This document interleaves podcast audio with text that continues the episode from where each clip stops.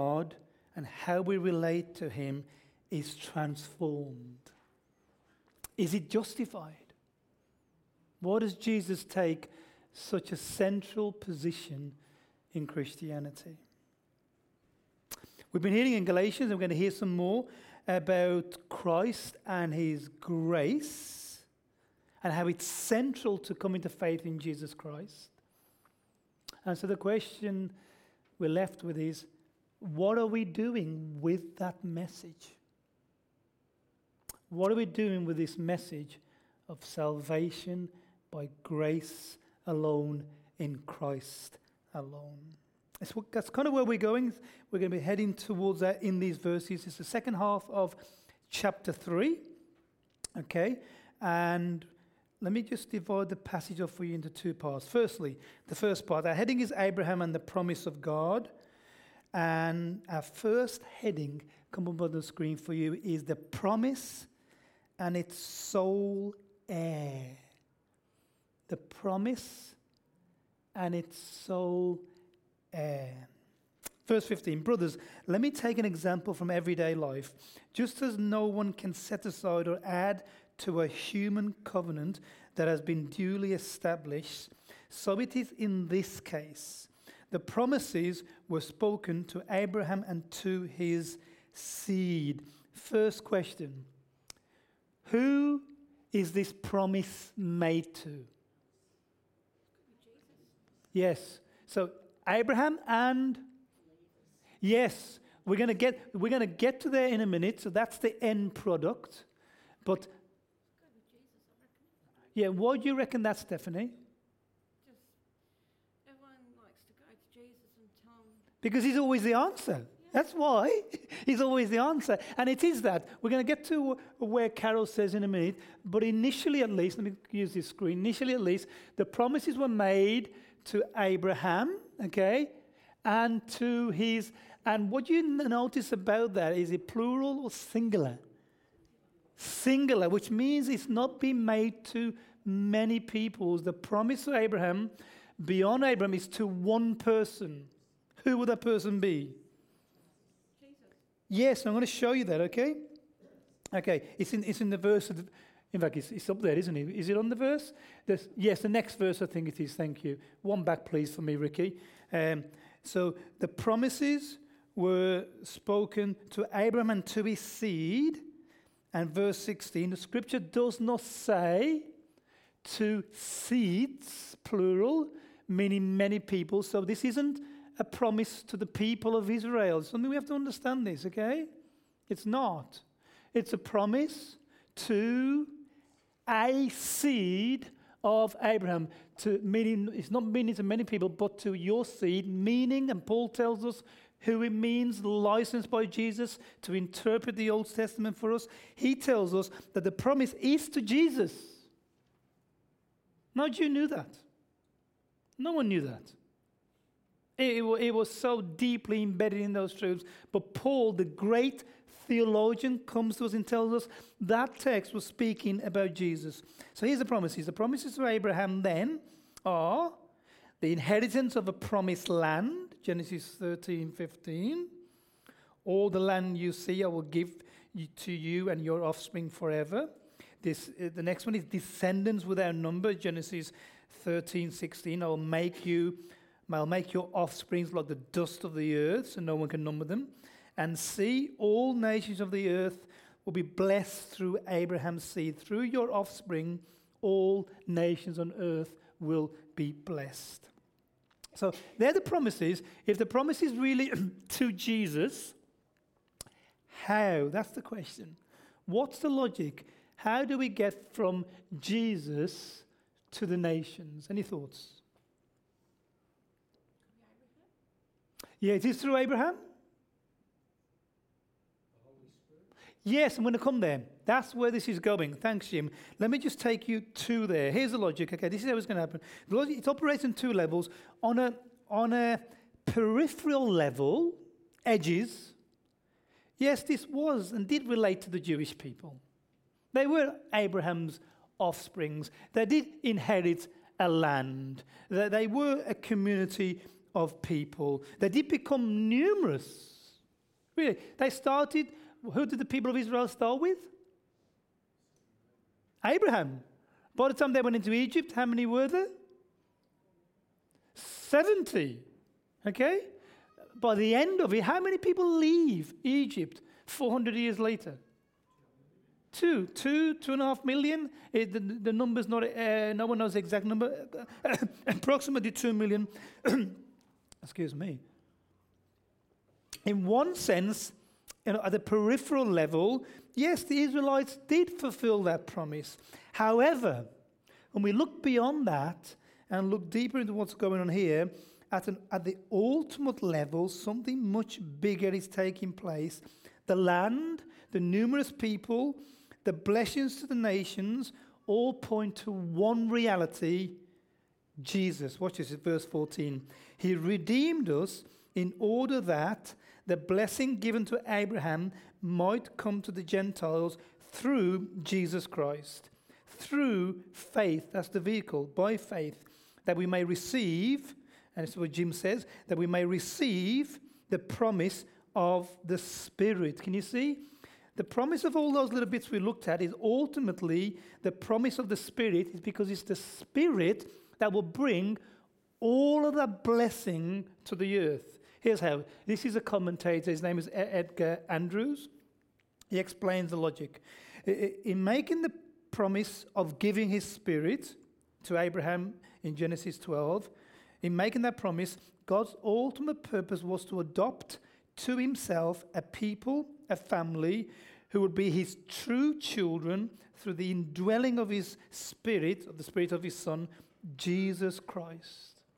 So, look, the, the promise to Abraham was that he'll be a blessing to all nations. That wasn't really about a community of people in Palestine living on that turf. It was ultimately about God's Spirit coming through His Son Jesus Christ and that Spirit going into all the nations and bringing them to faith, making them into a community, giving them a land, and giving and promising them His presence. So it's all, so this is how we're reading Old Testament now. We were saying that the whole of these Old Testament promises were looking beyond themselves to something greater. God's end, and uh, without, look, I'm going to be offending Jewish people left, right, and center today. So if you're akin, adverse to that, just be wary. Okay, so so that means that those promises were never really to ethnic Israel. Those promises were to Abraham's seed, Jesus, and through Jesus to all nations. And we're going to look at that more together, okay, as we continue. Verse 17. What I mean is this, Paul speaking. What I mean is this, okay. The law introduced 430 years later does not set aside the covenant previously established by God and thus do away with the promise. His simple point is this after Abraham came the next great, the next great prophet after Abraham. The next great prophet begins with a M. Moses, okay, the next great prophet, he brought the law, the law covenant, and the point that Paul wants to make is that the promise given to Abraham, the promise of his spirit, which will convert all nations, okay, will bring the blessing of land to God's people, okay, none of that gets set aside, set aside by Moses. Okay, when Moses comes on the scene, whatever Moses does, he doesn't interfere with the promise that God's going to convert people from around the world through his spirit, give them an inheritance. Okay, none of that is affected by this intermediary period. That's what Paul wants us to know because the law that came afterwards has nothing to do with the promise. Okay, in one sense. And has no bearing on the promise. Verse 18 For if the inheritance, okay, the promise depends on the law, depends on Moses, then it was no longer a promise. But God gave his grace, but God, in his grace, gave it to Abraham through a promise. Can you see the difference between promise and law? Well, Paul is saying if, the, if God promised to give salvation through his spirit to people all over the world, then that contradicts what Moses is about because Moses is not about a promise, Moses is about law keeping. And so his point is if the law really now somehow brings about the promise, they contradict each other because one's a promise, one's law. And he wanted to make known salvation comes through a promise, a commitment that God wants to make to our world. So here's what we're saying salvation is something that occurs outside of Moses. Okay. Moses and the law were temporary measures, they were stopgaps. Oh, look, let me give you a simple illustration. We've been having some painting here, haven't we? Uh, I mean, I'm assuming, well, I would do this uh, on occasions at least. If you were painting um, and you wanted to get a straight line, what might you do? Yeah, get a straight, or even put masking tape. But when you're finished, what do you do with it? Yeah, because that masking tape has no purpose in what you're trying to achieve. Okay? It has no place at the end. You rip it off. Okay? And it's something of that nature that whatever happened from the moment the promise was given and the moment Jesus came and salvation came to the end of the earth, what happened in between is always has always been temporary and doesn't affect the promise or the result.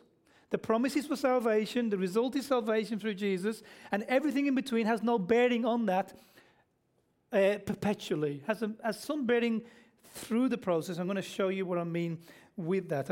Does that make sense so far? Okay, so now in Christ, through faith alone in Christ, the true descendants of Abraham, the true Jews are the people who come under Jesus. Who's that? Us or the Jew.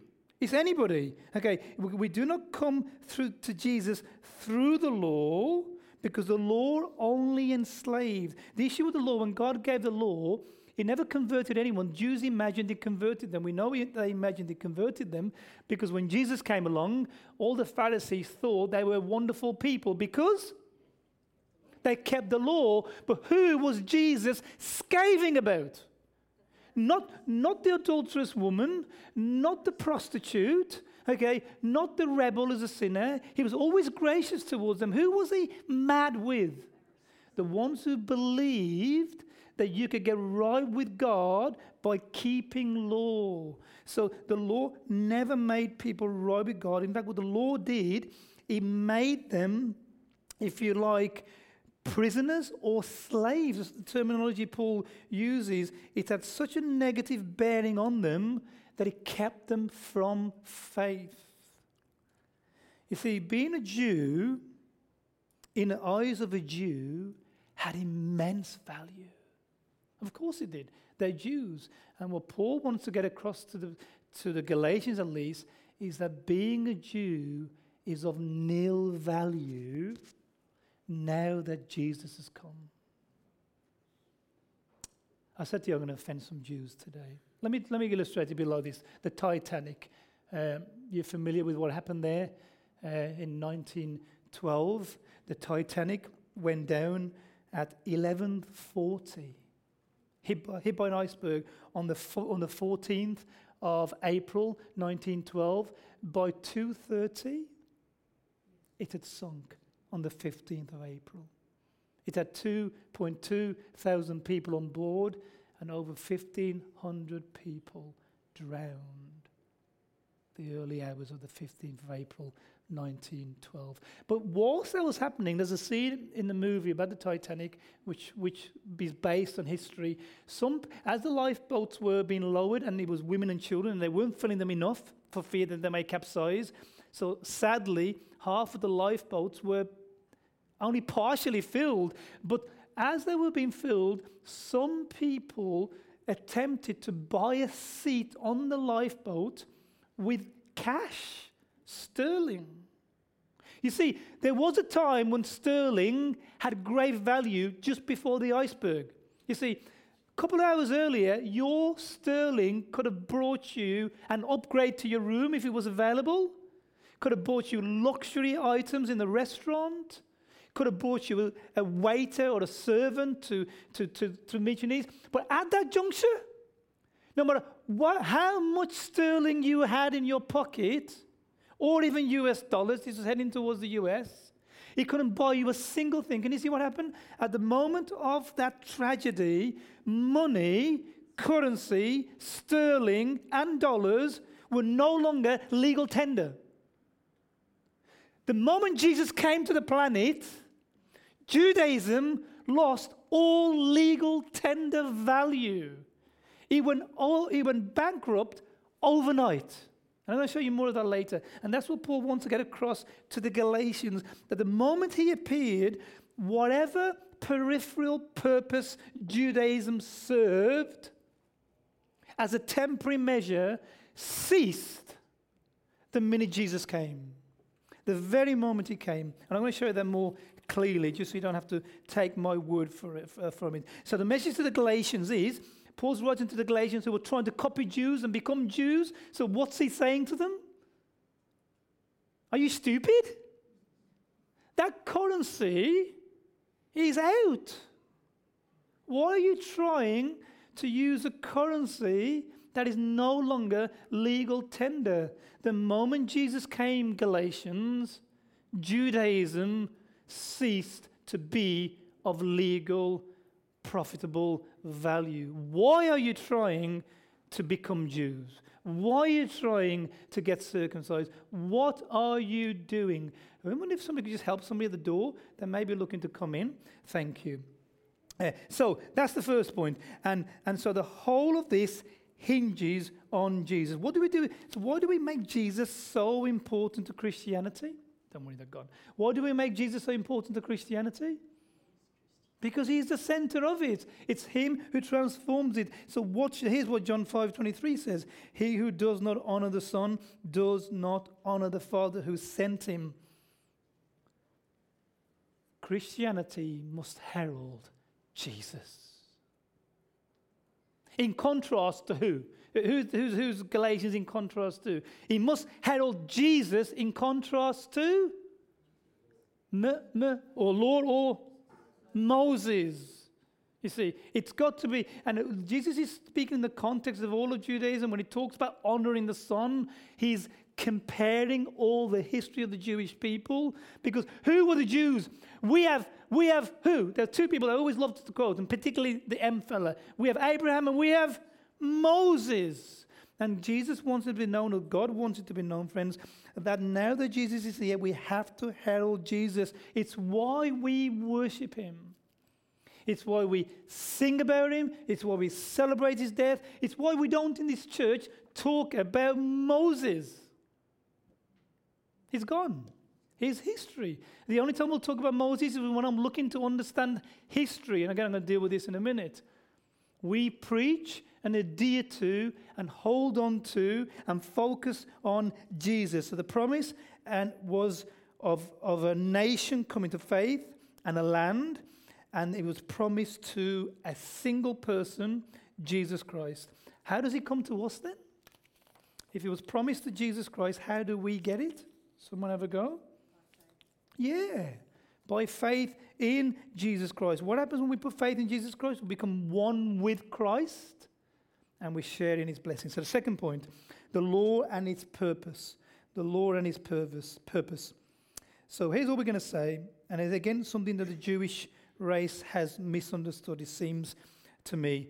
That salvation has always and only ever been through faith in God. It has never been through Moses or law. Okay? So we're saying it's never been, even for the Jew. Back then, faith was never, salvation was never through Moses and the law. And so, what was the purpose then of the law? So, if we're saying this was a temporary stopgap, it was, wasn't for salvation for the Jew, it certainly isn't salvation for now, what on earth did God, between the promise and the fulfillment, what on earth did He set in place for a period of time, a temporary period of time, the law system of Moses? 613 laws beyond the Decalogue. Why? Someone ever guess? What, why did he do that? I mean, he obviously doesn't make mistakes. This wasn't for salvation in itself, implicitly. Why did it? That is the direction it's going. And by us, who do you mean? By us, who do you mean? So all humanity under the law. Who was under the law? Jews. So, so I just want to get that bit correct, okay? That who did he show that they, they couldn't live up to the standard? The Jew. They were the only people under it. Okay, so that's important. I'll show you why that's important. But Pam, Pam has got the point there. Okay, verse 19, Paul asks the question. You see, he's doing a dialogue like we're doing, and he's saying too, so what was the law for? Can you see? Look, verse 19. What then was the purpose of the law? Paul saying it wasn't to save you, and it was a temporary measure, but what on earth was it for? Verse 19. And then he answers it. Look, it was added because of transgressions until the seed, who's the seed?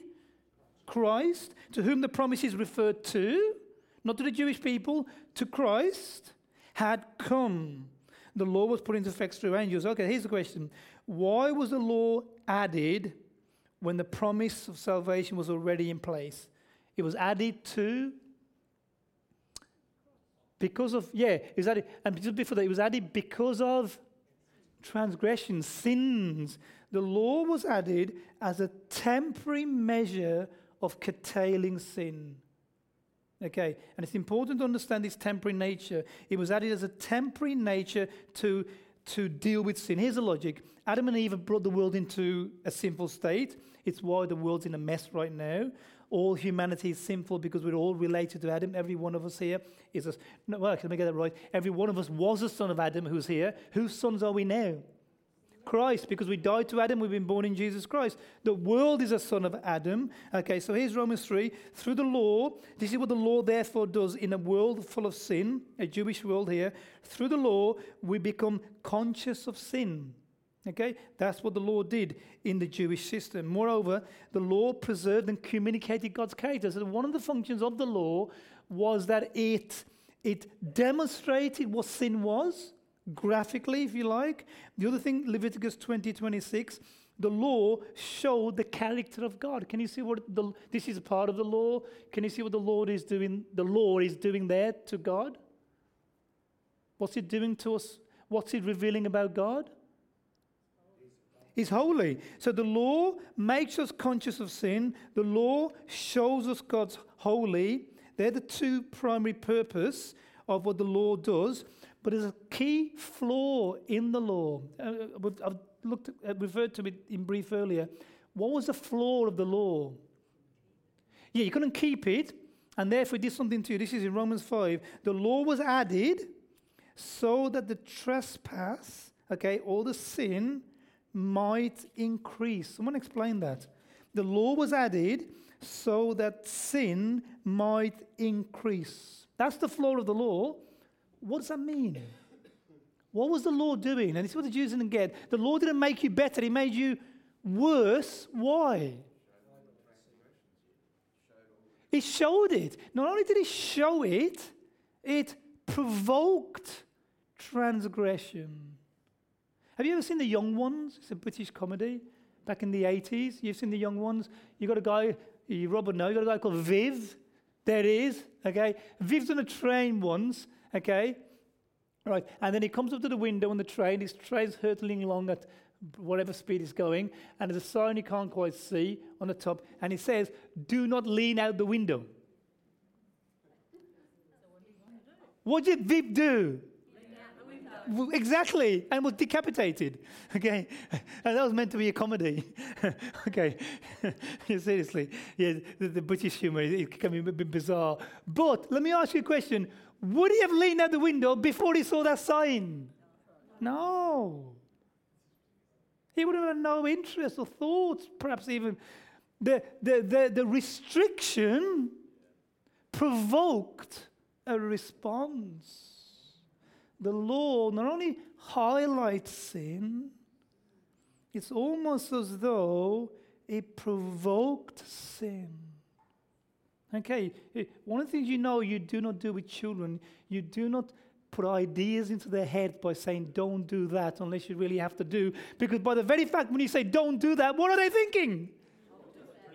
Yeah, precisely. And the law does that to some effect. Those 10 laws, the 613 prohibitions, in some form increased sin.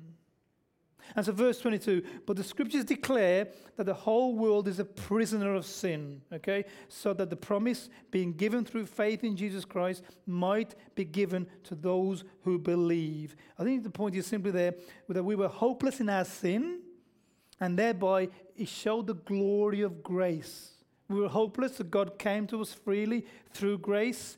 It's meant to be a wonderful thing that though we were terrible, we were freely given righteousness. Verse 23 Before this faith came, we were held prisoners by the law, locked up until faith came. Can you see the effect that the law was, the law was having?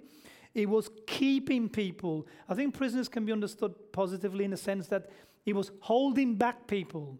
The law was holding back people, it was restraining sin to some effect, at the same time was provoking sin and revealing sin. So the law temporarily was performing a function until faith was revealed. It's why Jesus said to the Jews, if you said, Oh, we've got Moses, and he turns around and says this to them, uh, we'll go backwards, please. We, we should be on uh, slide 26. Thank you. There. Forward two, I think. Was it, is it slide 26?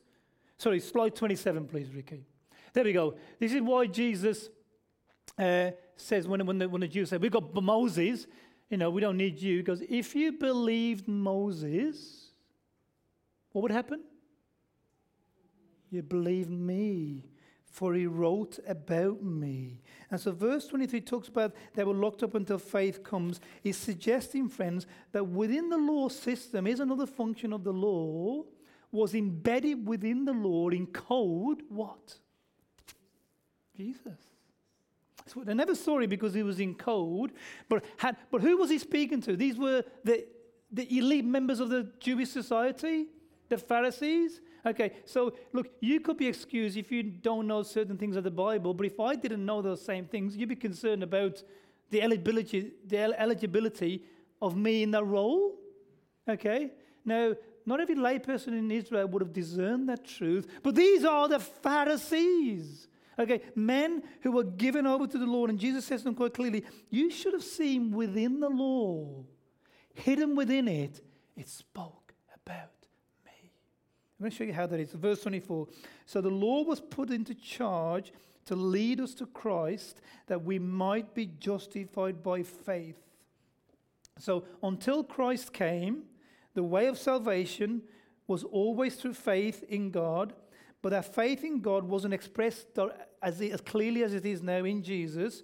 It was rather, what was it doing? How was it expressed? So the law was put in charge to lead us to Christ. How was faith in God expressed when the law system was in place? How did the law lead people to Jesus? You know, it says it does. Have a look. Have a look. I know it's a difficult one. So the law was put in place uh, put in charge to lead us to Christ. He wasn't going to save you. The Lord didn't save anybody. Instead, He led you to Jesus until, until they were justified by faith. Um, how? Have a guess. How do you think the law led people to Jesus?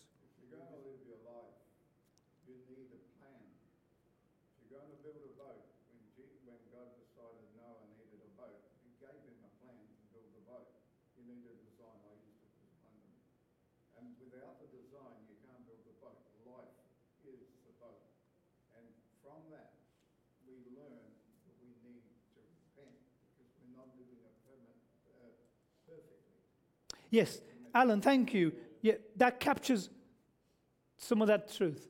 But it was also uh, enabling, us, enabling us to come to the realization that we needed Jesus. Yes, that's probably the clear ones. Both of those are, are, good answers. I think that's the clearer one. It is that. Because let me show you when Jesus, Jesus came, and he's walking the planet, Judaism was still in force. Something we have to understand. When Jesus was walking the earth, the Judaism and the Old Covenant was still in effect. When did the new covenant come into effect? This is the blood of the new covenant. So you have to remember when Jesus is walking the planet, he's under the Jew, uh, the Mosaic covenant. Okay, he comes walking on the Mosaic covenant, and he gives an example of two people in the Mosaic covenant. And he's going to show you now how someone was led to faith in the Mosaic covenant. It's the next verse, please. Here it is. But the tax collector and the sinner, two people under the Mosaic covenant, they come before God. How does the tax collector come? I don't think I got it there, did he? Uh, I haven't got it there. Okay, but the tax collector came. Somebody tell me what was he? You know the story. What did the tax collector do? Uh, sorry, what did the, uh, the Pharisee do? He's proud of himself. Lord, I keep the commandments. I tithe. Okay. Then comes the tax collector. He is there. Sorry. What approach does he have under the Mosaic law when it comes to God? Have a read of those words. God, have mercy on me, a sinner. What is, what's the law doing to him? And what was the law doing to the Pharisee? What was the law doing to the Pharisee? Making him proud, feeling he was keeper. What was he doing to the sinner? Yeah, showing what a terrible guy he was. And then what does Jesus say under the Mosaic covenant? How did someone get saved? How was someone justified? How was someone made right with God? How did the law function? What does he say? Yeah, verse 14. What happens to that man who came to God under Moses' law in that manner? What happened to him? Justified. What is, what's justification? Yeah. Justification again, right with God. Without justification, there's no righteousness for anybody. So, can you see Jesus' point? He's showing us under the Mosaic covenant how someone came to faith, came to right relationship with God. It wasn't by keeping law. That's not how he pointed to Jesus. He pointed to Jesus by making the man feel utterly miserable so that he had to do what? Call on mercy. And unbeknown to him, when he was calling on mercy, what was he doing? He, he got justified, but yeah, that was going on. Yes, it did. faith was in action. Something else was going on. Unbeknown to him, that action of calling on God for mercy because you're an ultimate failure under the old covenant was effectively doing what? And they weren't fully aware of it, but he was doing this. And the sacrificial system revealed it. They were confessing a bit more. The clue is the sacrificial system pointed to it. When they prayed a prayer like that, Jews were effectively calling on Jesus. That's the point. That is, and I'll show you how, okay? So he says, God be merciful to me, sinner. He's pleading on God to provide a remedy for his sin that he doesn't possess. Does he possess a righteousness to, to trade with God? He doesn't. He's seeking God to provide a remedy. He himself knows through the sacrificial system, okay, that, that there has to be a remedy for sin. And so, can you see what that prayer is doing? That prayer is calling on God God, I'm a terrible sinner. I can't save myself. Provide me a remedy for my sin. Who is that? Jesus. Can you see? He's calling for the fulfillment of God's means. And so Paul's point is in verse 24 the law was put, put in charge to lead us to Christ that we might be justified. The same word here. So that's the function of the law. Does that make sense? Does that sound gibberish? The function of the law was to make someone feel absolutely terrible about themselves. So terrible that when they came to prayer, they threw themselves on God's mercy and pleaded for mercy and forgiveness but knowing that God couldn't arbitrarily just hand out mercy and forgiveness, there had to be a, a payment for it. And so, insofar as, they insofar as they understood what the sacrificial system was about, they were calling on God to provide a remedy. And what Paul says, what Jesus says, that remedy was Jesus. And God was, as He were, giving to their account in advance of the event, that event, the blessings of that event. Every Jew who was broken, humbled, who was contrite before God, cast in on Jesus' cross before he died. In exactly the same way that you cash in on Jesus' death after he died. Do you see the point? In whether before Jesus died or after Jesus died, we all we had access to it. The Jews had access to it through seeking mercy. We have access to it through calling on Jesus. John 5:39. That's why he says, "These are the scriptures that testify about me. So, all this truth that the Jews should realize, what we're saying, that they were looking to Jesus, although they didn't know who Jesus was, it was all embedded within the law system. He was there. It's one of the functions he performed. So, verse 25. So, here's the question. Okay, so that's what he performed. What does he do now? Verse 25. Now that faith has come, you answer the question. Now that faith has come, what does the door do? What does the law do now? Yeah, read, yeah. What does it say? What are the words? What is he no longer doing now that he previously did? He's not doing, he's not doing anything for you. That's the point. It's what we're trying to get across in Galatians. Whatever function he previously performed, now that Jesus has come, what has it done to Judaism? It's bankrupted it. It's taken away that privilege. It no longer that is not now how someone comes to faith by throwing themselves on God's mercy exclusively. It now has to be directly throwing themselves on God's mercy because of Jesus Christ because he's been revealed to us. And so now that faith has come, the law no longer performs its function. Here's what we're saying. When we're doing evangelism out there, and I see Christians do it all the time, they take out the Decalogue, say, This is what God wants you to do. You can't do it, can you? That's not evangelism. It's not biblical evangelism. Because what, what's that verse saying? So don't do it. Don't do it. Okay, it's false to think I need the law to know what's wrong. No, because that function is finished. Do we, do we get that? The, the function of the law that highlights what right and wrong is, is finished. It's no longer relevant. How do we know, now know what God desires of us? It's not the law. Don't read people the law when you're trying to show them how bad they are. They are. When you're trying to, no, there's, there's, there's, a, there's, a, there's the superior alternative.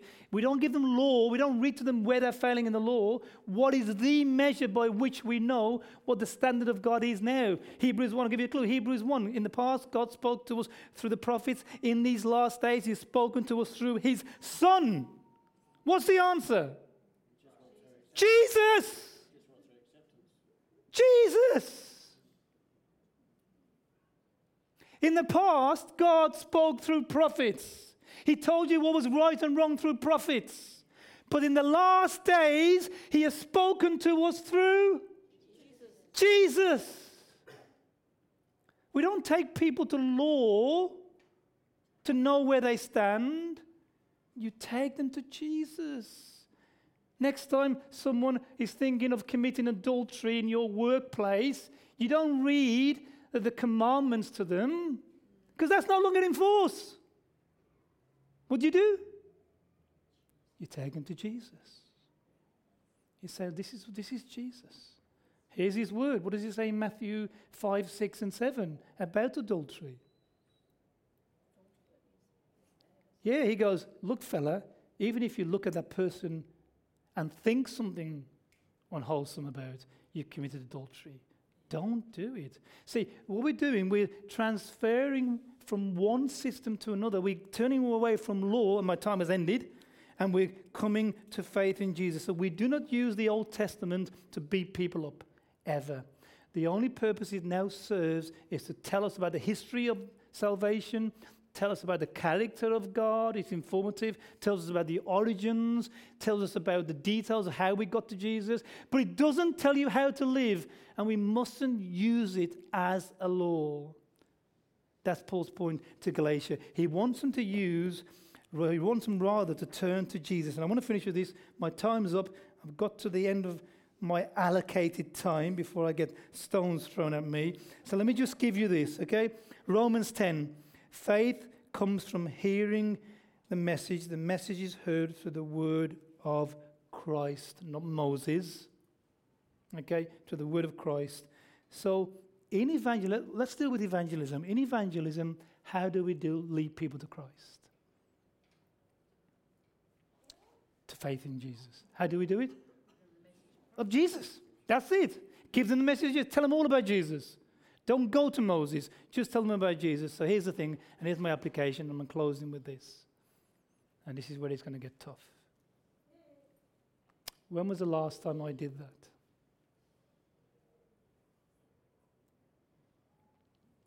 When was the last time that I sat with somebody and told them about Jesus? We've got this wonderful message. When was the last time I did it personally? When was the last time that I knocked on somebody's door and spoke to them or gave them an invitation to church so that they can come and hear about Jesus because perhaps I can't articulate it well, but someone at least in church can? When was the last time I stood with a group of people at TTP and gave out some leaflets inviting someone to Christianity Explored? When was the last time I sat down with my work colleague and said to him, Could I have 10 minutes of your time at lunch and just study Mark's gospel with you to show you what the Bible's all about? When was the last time we invite, or what effort have we made to invite someone to Christianity Explored on the 5th of June. They won't come by magic. When was the last time I prayed earnestly for the salvation of someone I cared about? When was the last time I was prepared to be sworn at, to be thought ill of, ridiculed, just so that I can tell them something about Jesus? What we're asking, friends, is we have this great message. We can either revel in the wonder of it. Isn't it, isn't it wonderful? Or we can do something with it and get it to people. Go and make disciples of all nations. It was not a request. Christian, there is nobody here who is above that command. We can't all do it the same way. We can't all, we don't, we don't all have the gift of the gab. We don't all have the energies or whatever. But we can do and contribute in some way to the effort. And we can all invite a neighbor along to a service. Christian, we have the most wonderful gospel. We can just revel in it all our life, rejoicing in the wonder of it, keeping it to ourselves or we can share it. And that is painful. That is humiliating. You know, and that is, but look, hey, let me ask you, in all seriousness, who's going to shoot you for doing it? Who's going to shoot you? And yet, I can show you people, hundreds and thousands of people, who take the message from village to village, from person to person, not knowing if in the next village they're going to be apprehended, tied up, beaten up, and burnt alive. You don't believe me those exist? Ask Impart. Ask Impart.